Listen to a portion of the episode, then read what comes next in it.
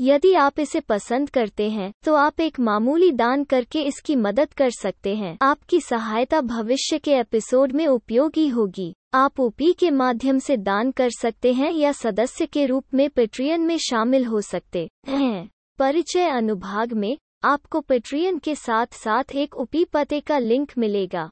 If you like it, you can help it out by making a modest donation. Your assistance will be useful in future episodes. You can donate through UPI or join Patreon as a patron. In the About section, you will find a link to Patreon as well as a UPI address.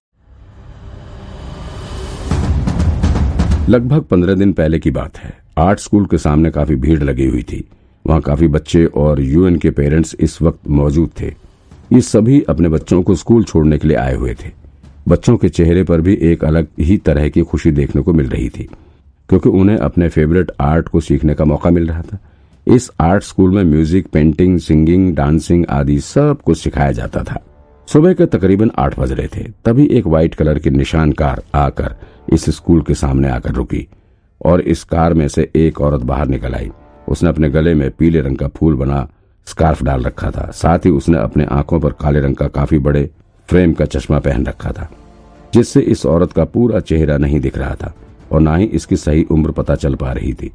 इस औरत ने अपनी car की पिछली seat पर रखा हुआ एक ड्राइंग बोर्ड निकाला और उसके साथ ही एक ड्राइंग बॉक्स और कुछ वाटर कलर भी निकाल लिया। इसके बाद उसने इस ड्राइंग बोर्ड को कार के पास में ही खड़ा करके कुछ इस तरह से उसे देखने लगी कि मानो वो यहाँ खड़ी होकर पेंटिंग बना रही हो। उसने पेंसिल लेकर इस ड्राइंग पेपर पर कुछ करने का नाटक करने लगी। तभी वहाँ पर विजय सेंगर की नौ साल की बेटी, जिसका नाम अन्वेषा था, वो एक बैग टांगे हुए इधर की तरफ़ आती हुई दिखाई दी। जैसे ही अन्वेषा इस औरत के बगल से निकल रही थी, उसने तुरंत ही अन्वेषा को बुलाते हुए कहा, ए बेटा थोड़ा मेरी हेल्प करेंगी? ये पेंटिंग मुझे समझ नहीं आ रही है। वैसे तो अन्वेषा बाहर किसी से ज़्यादा बात नहीं करती थी, लेकिन यहाँ पेंटिंग देखकर वो रुक गई। ये मैंने बना तो लिया है, लेकिन लास्ट पार्ट में समझ नहीं आ रहा था कि मैं क्या कलर करूँ। प्लीज़ थोड़ा बता दो, वरना मेरी टीचर बहुत सुनाएगी। उस औरत ने अन्वेषा की तरफ़ देखते हुए कहा, टीचर, आंटी आपकी भी टीचर है, अन्वेषा ने सवाल किया अरे हाँ वो मैं भी पेंटिंग सीख रही हूँ, यहीं अंदर एडल्ट का भी ट्रेनिंग स्कूल है। उस पीले स्कार्फ वाली औरत ने जवाब दिया, दरअसल मुझे एक स्कूल में ड्राइंग टीचर बनना है ना तो इसीलिए मैं यहाँ ट्रेनिंग ले रही हूँ। अच्छा? अन्वेषा ने उस औरत की पेंटिंग में देखते हुए कहा, आप ना यहाँ पर कोई डार्क कलर कर दो, बट ब्लैक या ब्राउन कलर मत करना। अगर मुझे करना होता तो मैं इसमें पर्पल कलर करूँगी। हम्म थैंक यू मैं पर्पल ही कर देती हूँ। उस औरत ने जवाब दिया अच्छा तुम जल्दी आओ, वरना क्लास में लेट हो जाओगी। चलो बाय हम्म जा रही हूँ। अन्वेषा ने अपना सिर हिलाते हुए कहा और फिर वो आगे बढ़ गई। थोड़ा आगे जाने के बाद अन्वेषा ने पीछे मुड़कर औरत की तरफ़ देखा और बोल पड़े, आंटी, आपका स्कार्फ बहुत सुंदर है। ओह thank you now go fast hey hey उस औरत ने जवाब दिया। इसके बाद अगले दिन भी वो और ठीक उसी समय स्कूल के बाहर पेंटिंग बनाते हुए दिखाई पड़ी। और फिर आज अन्वेषा खुद ही उसके पास पहुँच गई और पेंटिंग में मदद करने लगी। धीरे धीरे अन्वेषा और इस औरत की दोस्ती होने लगी। इस औरत ने अन्वेषा से यह भी कह दिया था कि अपनी इस दोस्ती के बारे में वो किसी को ना बताए, वरना उन दोनों की स्कूल टीचर उन्हें डांटेंगी। अन्वेषा ने भी अपनी इस नई दोस्त की बात पर यकीन कर लिया और उसने किसी को अपनी इस दोस्त के बारे में नहीं बताया, लेकिन वो उसके पीले रंग के स्कार्फ को अपने ड्राइंग बोर्ड पर ज़रूर उकेरने लगी थी। अब आते हैं प्रेजेंट टाइम में। यहाँ पर एक छोटे से रूम में जिसमें अभी कंस्ट्रक्शन का काम होना बाकी है, उसमें एक लड़की को रखा गया था। ये लड़की कोई और नहीं, बल्कि विजय सेंगर की बेटी अन्वेषा थी। वो यहाँ कमरे में बैठी ड्राइंग बना रही थी।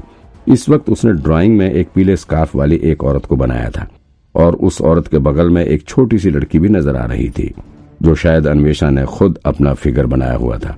इस वक्त अन्वेषा की आँखें लाल हुई पड़ी थी। ऐसा लग रहा था कि वो काफ़ी देर से रो रही थी। वो ड्राइंग बोर्ड पर बेमन के पेंटिंग कर रही थी कि अचानक से उसके कमरे का दरवाज़ा खुलता है और एक औरत अपने हाथ में प्लास्टिक का एक बैग लिए हुए अंदर दाखिल हुई। ये देखो, मैं आपके लिए क्या लेकर आई हूँ? चिप्स, चॉकलेट और ये आपकी फेवरेट नूडल्स उस औरत ने अन्वेषा के सामने ये सारी चीज़ें निकाल कर रखते हुए कहा, ये औरत कोई और नहीं, बल्कि मीनाक्षी की मेड सुनीता थी। नहीं, मुझे कुछ नहीं चाहिए। मुझे घर जाना है बस। अन्वेषा ने अपने सामने रखा हुआ चिप्स और नूडल का पैकेट उठाकर फर्श पर फेंक दिया और फिर रोते हुए बोली, प्लीज़ आंटी, मुझे घर जाने दो। मुझे मम्मा पास जाना है, प्लीज़। अरे बेटा, बताया ना, मम्मा और पापा किसी ज़रूरी काम से बाहर गए हुए हैं। बस दो दिन में आ जाएँगे। सुनीता ने अन्वेषा के गालों को सहलाते हुए कहा अच्छा लो, चलो, क्या खाना है बताओ मुझे। मैं आपके लिए बना दू। नहीं, मुझे कुछ नहीं खाना। मुझे बस अपने घर जाना है, मम्मा के पास जाना है। इतना कहते हुए अन्वेषा वहाँ से उठकर ज़ोर से दरवाजे की तरफ़ भागी। उसके पीछे पीछे सुनीता भी दौड़ पड़ी। अभी अन्वेषा दरवाजे के पास पहुँची ही थी कि अचानक से उसके आगे तकरीबन छह फीट का एक जवान आकर खड़ा हो गया और अन्वेषा उसके पैरों को पकड़कर रोने लग गई। इस आदमी को देखकर मेड सुनीता के चेहरे का रंग उड़ गया।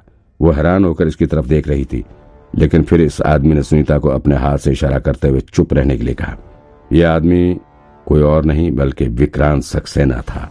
उसके ठीक बगल में जतिन भी अब तक बंदूक तानकर खड़ा हो चुका था। जब अन्वेषण ने अपना सिर उठाकर विक्रांत का चेहरा देखा तो वो बिल्कुल घबरा उठी। उसने हड़बड़ाते हुए कहा, अंकल, प्लीज़ प्लीज़ मुझे जाने दो। मुझे घर जाना है, मम्मा के पास जाना है।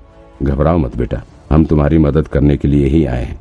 हम पुलिस ऑफिसर्स हैं, विक्रांत ने कहा, और उसकी ये बात सुनीता सुनकर तो सुनीता के चेहरे का रंग उड़ गया। वो घबरा कर विक्रांत की तरफ़ देखने लगी। बुढ़िया, रोहन कहा है? जल्दी बता। जतिन ने उसके सामने बंदूक तानते हुए कहा मुझे नहीं पता, मैं मैं नहीं जानती, सुनीता ने घबराते हुए कहा। ज़्यादा होशियारी नहीं, चुपचाप बताओ रोहन कहाँ छुपा रखा है? विक्रांत ने कहा, अंकल मुझे घर जाना है। घर ले चलो ना मुझे प्लीज़ अभी भी अन्वेषा रोई जा रही थी, जिससे विक्रांत और जतिन को सुनीता से बात करने में दिक्कत हो रही थी। एक मिनट चुप रहो बेटा, हम ले जाएँगे तुम्हें घर। विक्रांत ने थोड़ी तेज आवाज़ में कहा, जिससे अन्वेषा और ज़्यादा डर गई और वो ज़ोर ज़ोर से रोने लगी। उधर जतिन ने अब जाकर सुनीता के माथे पर गन सटा दिया। जल्दी बताओ रोहन नेगी को कहाँ छुपा कर रखा है। वरना गोली मार दूँगा। बोल जल्दी। साहब, आप लोग क्या बात कर रहे हैं? मुझे कुछ समझ नहीं आ रहा है। मुझे तो बस इस बच्चे का ध्यान रखने के लिए कहा गया था। बाकी ये सब क्या चल रहा है, मुझे कुछ नहीं पता। सुनीता ने लगभग रोते हुए कहा अच्छा अभी पता चल जाएगा तुम्हें सब। विक्रांत ने उसे धमकाते हुए कहा, और फिर उसने जतिन को इस फ्लैट की तलाशी लेने का इशारा किया। ये फ्लैट सत्रहवीं मंजिल पर था, और अभी इसमें फर्निशिंग का काम पूरा भी नहीं हुआ था। ऊपर से जिस कमरे में अन्वेषा को रखा गया था उसमें कोई खिड़की वगैरह भी नहीं थी। ऐसे में अगर वो इस कमरे में रोती भी है तो बाहर किसी को कुछ भी पता नहीं चलने वाला था। ऐसा लग रहा था कि इस फ्लैट को खास तौर पर किडनैपिंग के लिए ही तैयार करवाया गया था। जतन यहाँ से घूमते हुए बाकी के कमरों की तलाशी लेने लग गया, लेकिन उसे कहीं कोई नज़र नहीं आ रहा था। ऊपर से घर पूरा खाली पड़ा हुआ था। तुम लग रहा है तब तक नहीं बोलोगी जब तक तुम्हें जेल में ले जाकर कूटेंगे नहीं। जल्दी बोलो कहाँ है रोहन, जतिन ने बेहद गुस्से में कहा।